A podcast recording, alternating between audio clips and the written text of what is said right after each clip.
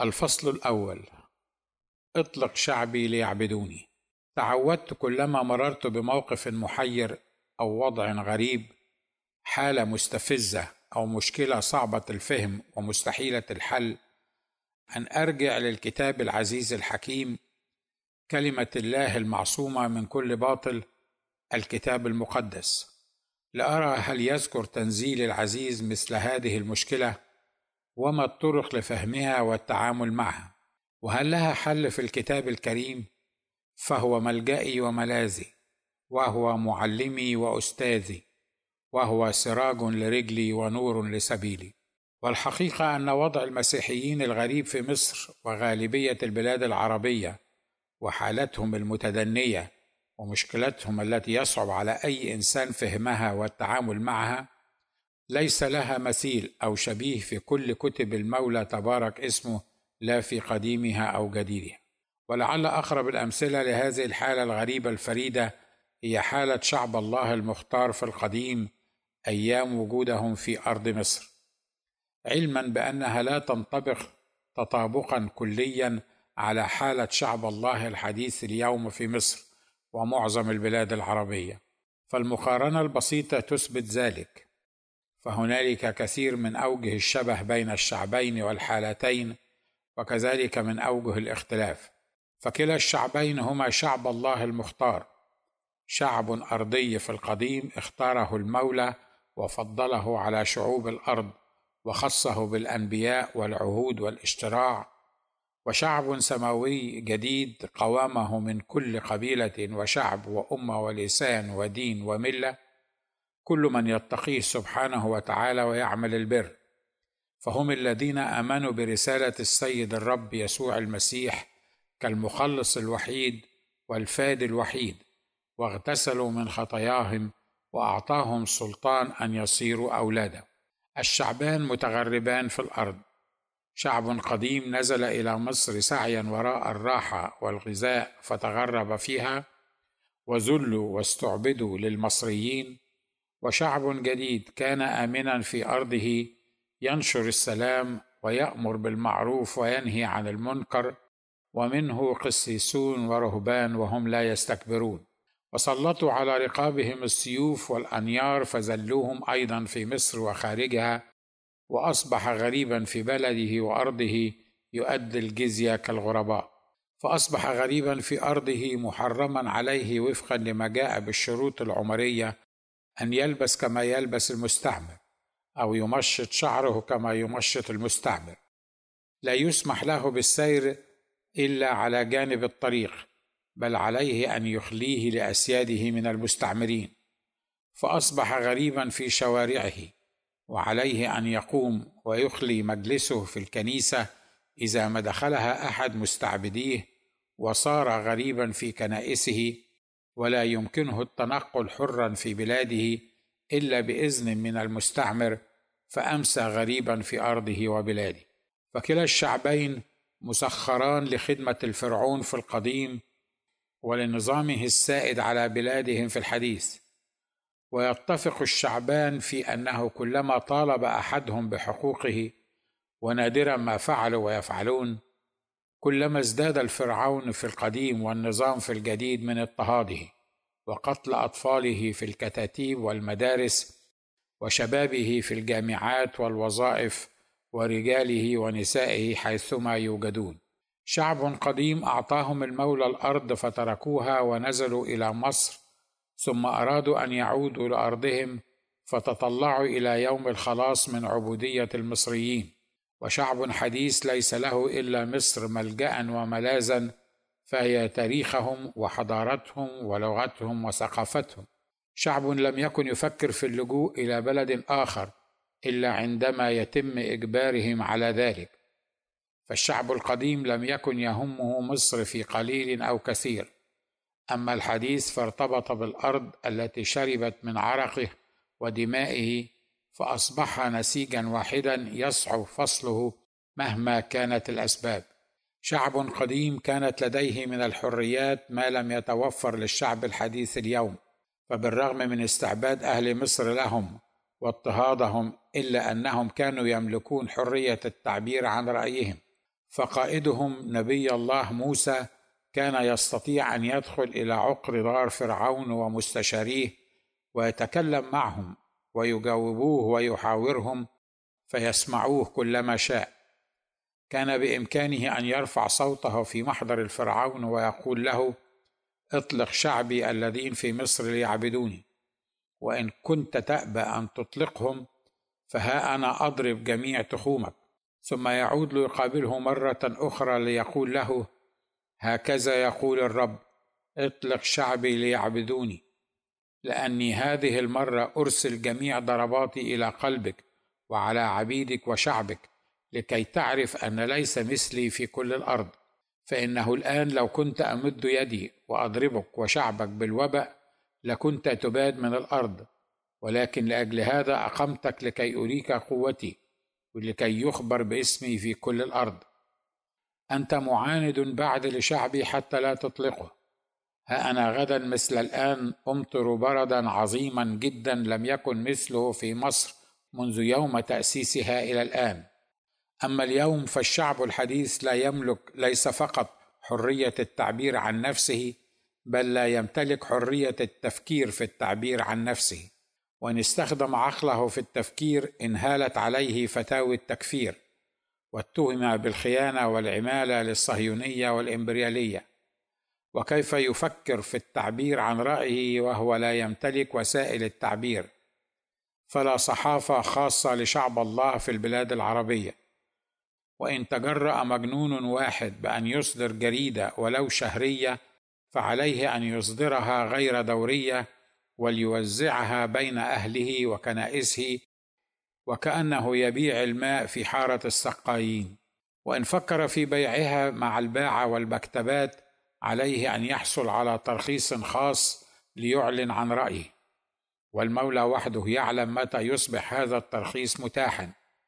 أفي أيامه أم أيام أحفاده؟ فعليه وعلى أولاده وأحفاده السلام.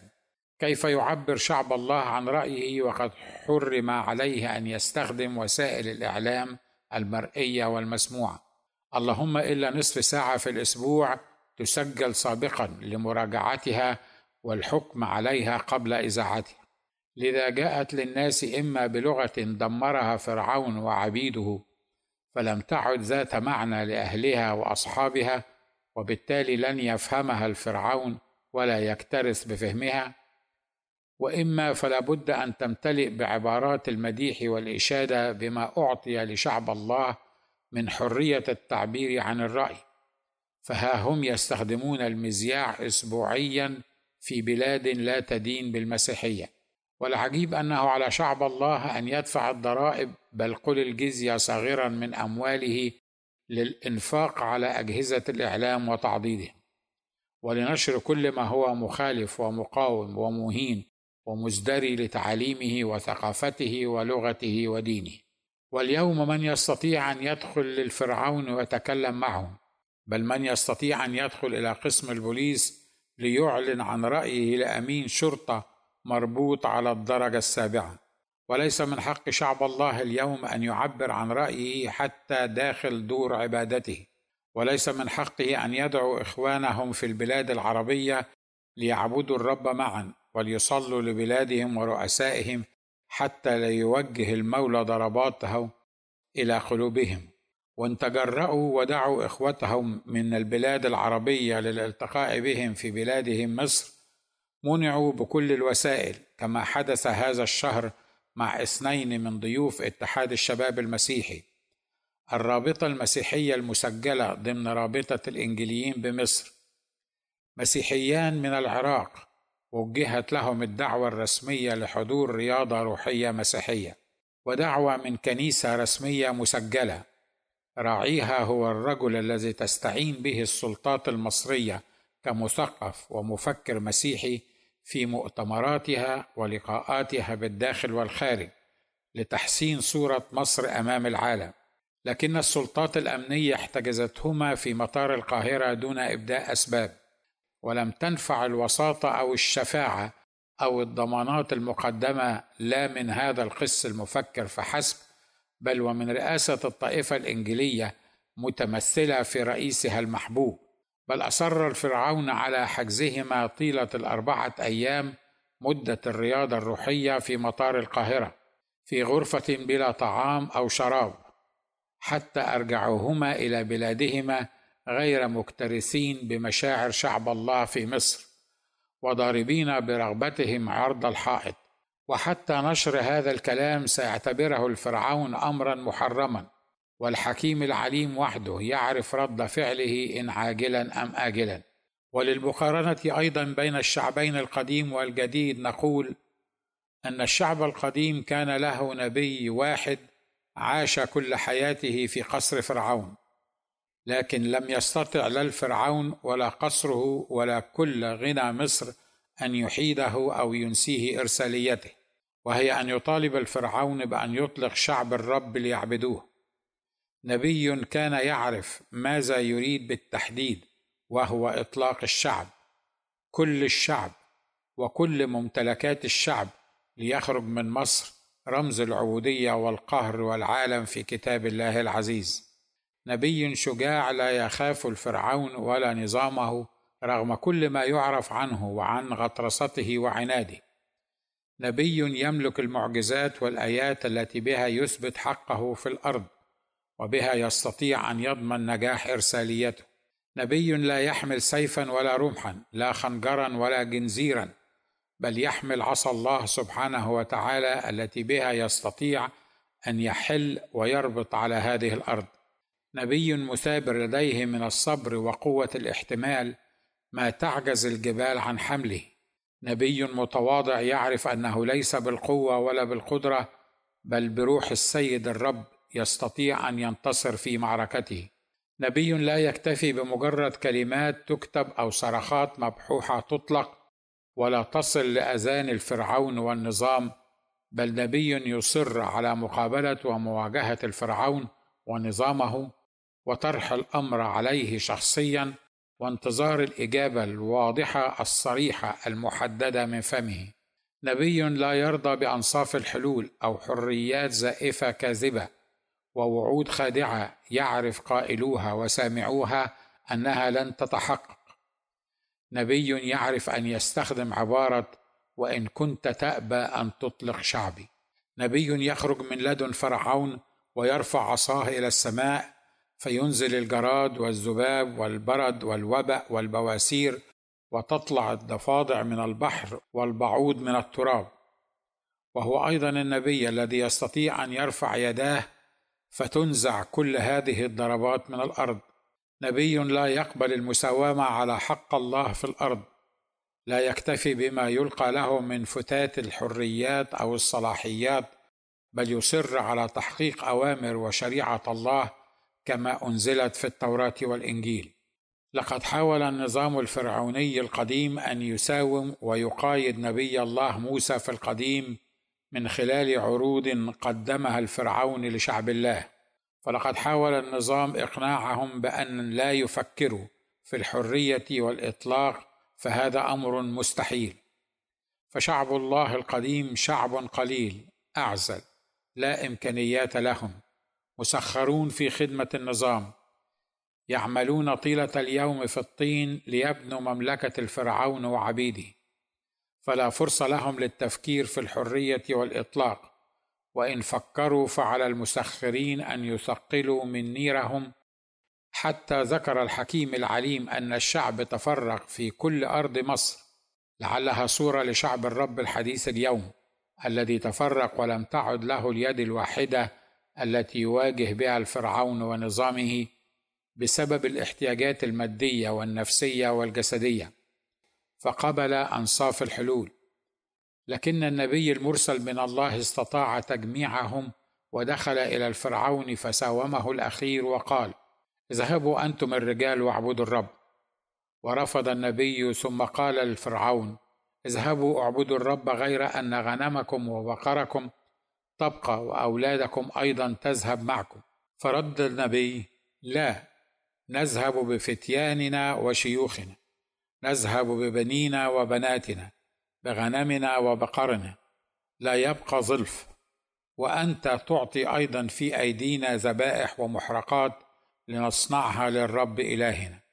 أما الشعب الحديث فليس له من نبي أو قائد يدافع عنه ويقف في وجه فرعون.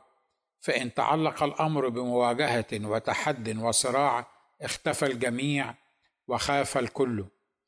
وأما إذا كان في الأمر كرامة وحلاوين ظهر مئات الأنبياء لهذا الشعب لاهثين متصارعين. وقبل أن أضع بعض الحلول العملية لإطلاق شعب الرب الحديث ليعبدوه ويعيدوا له أرى أنه لابد من شرح بسيط لمن هو الفرعون وما هو نظامه.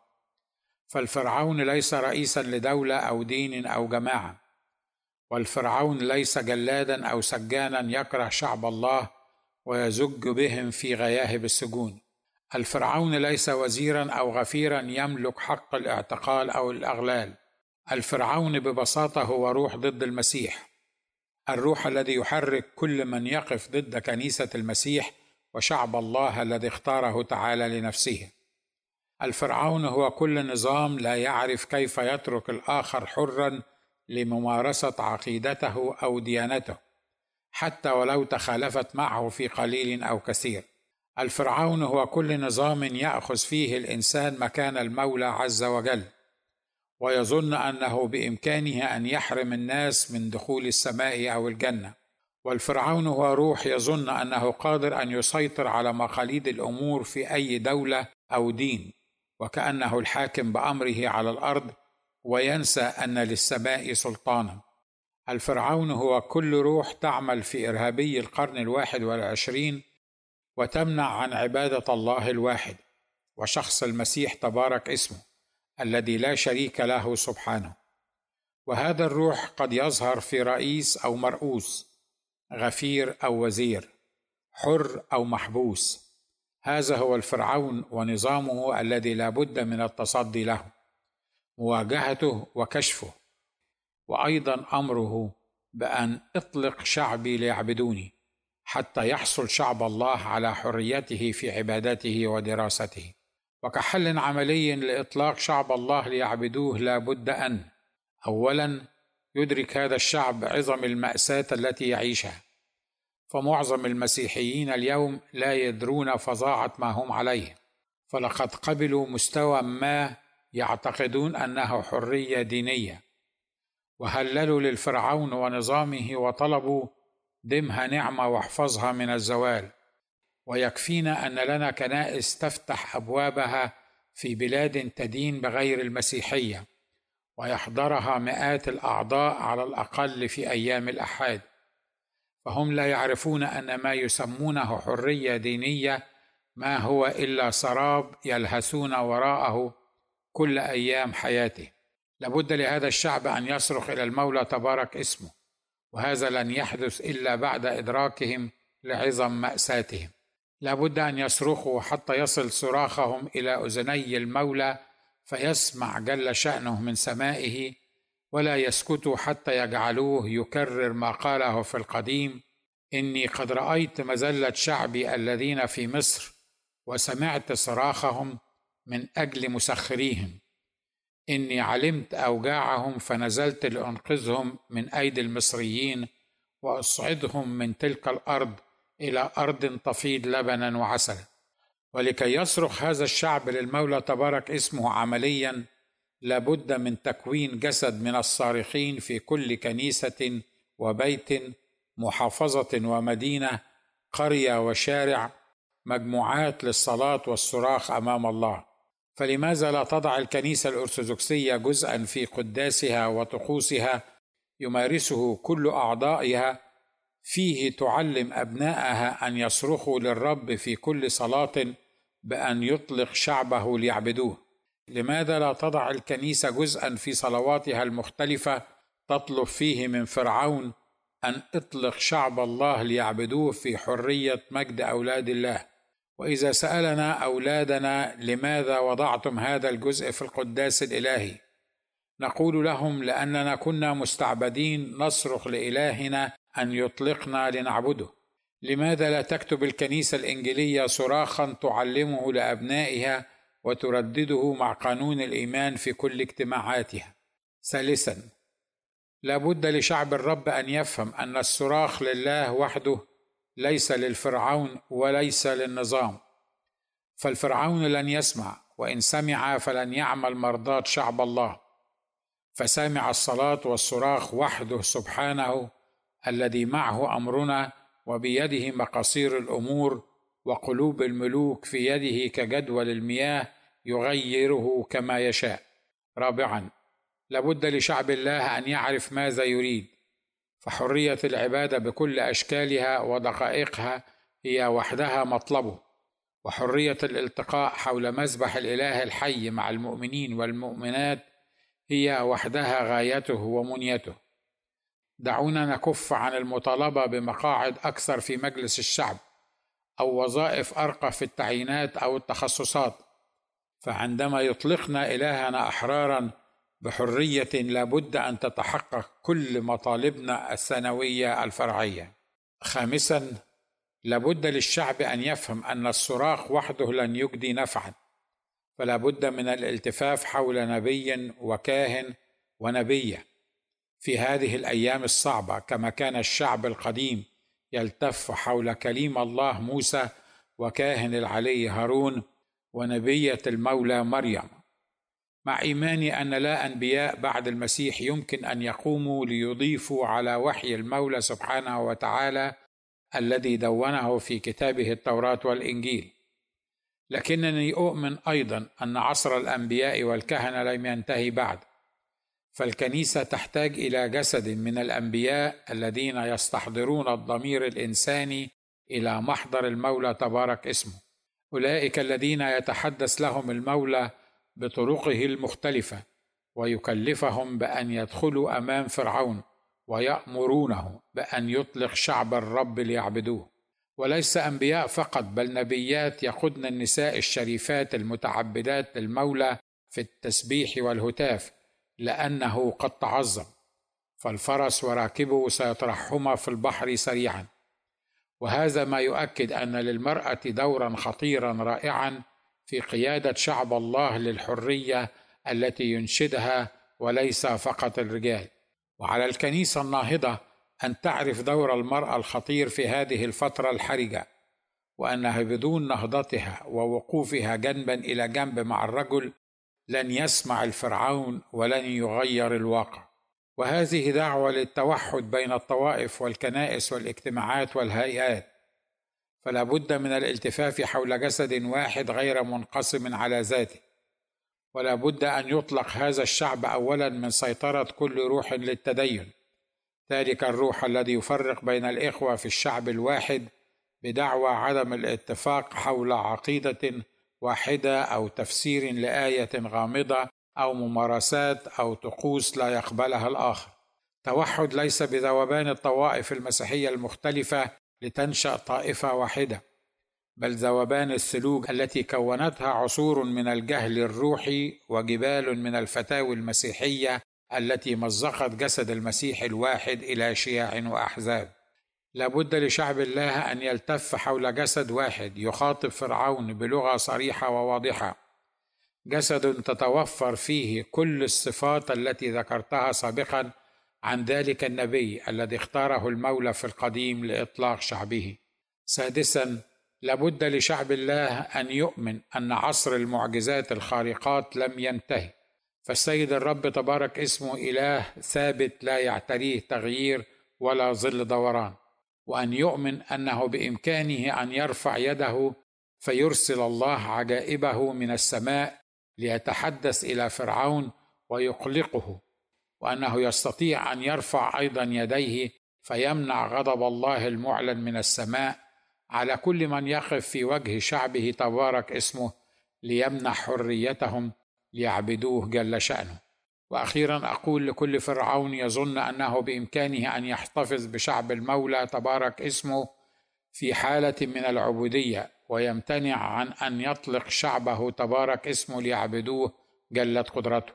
أقول لا تقس قلبك ولا تدفع نفسك ومن معك إلى خراب أرضك وبنيك ونفسك. فالله لا يشمخ عليه. فشعب الرب لا بد أن يطلق ليعبدوه شئت أم أبيت في حرية كاملة. ولن تجنوا من قساوة القلب إلا المصائب والدمار وفي النهاية ستغوص في بحر لا قرار له كما غاص فراعنة القديم. اللهم إنا نصرخ إليك ونستغيث بك. اللهم إننا نعود إليك ونستعيذ بك. اللهم اعطنا حريتنا التي فقدناها بجهلنا وغبائنا. واعف عنا وارحمنا ولا تؤاخذنا بتصلفنا وعنادنا. اللهم اعطنا أن نعبدك بفرح منقذين من أعدائنا. اللهم تقبل منا ذبائح حمدنا وشكرنا. اللهم خلصنا من كل فرعون أفسد علينا حرياتنا. فإنك أنت السميع العليم وأنت مخلصنا وربنا.